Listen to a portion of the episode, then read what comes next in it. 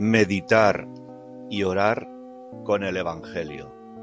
Del Evangelio de Marcos. En aquel tiempo Jesús saliendo de la sinagoga se fue a casa de Simón y Andrés. La suegra de Simón estaba en cama con fiebre. Se acercó y tomándola de la mano la levantó. La fiebre le dejó y ella se puso a servirles. Al atardecer, a la puesta del sol, le trajeron todos los enfermos y endemoniados.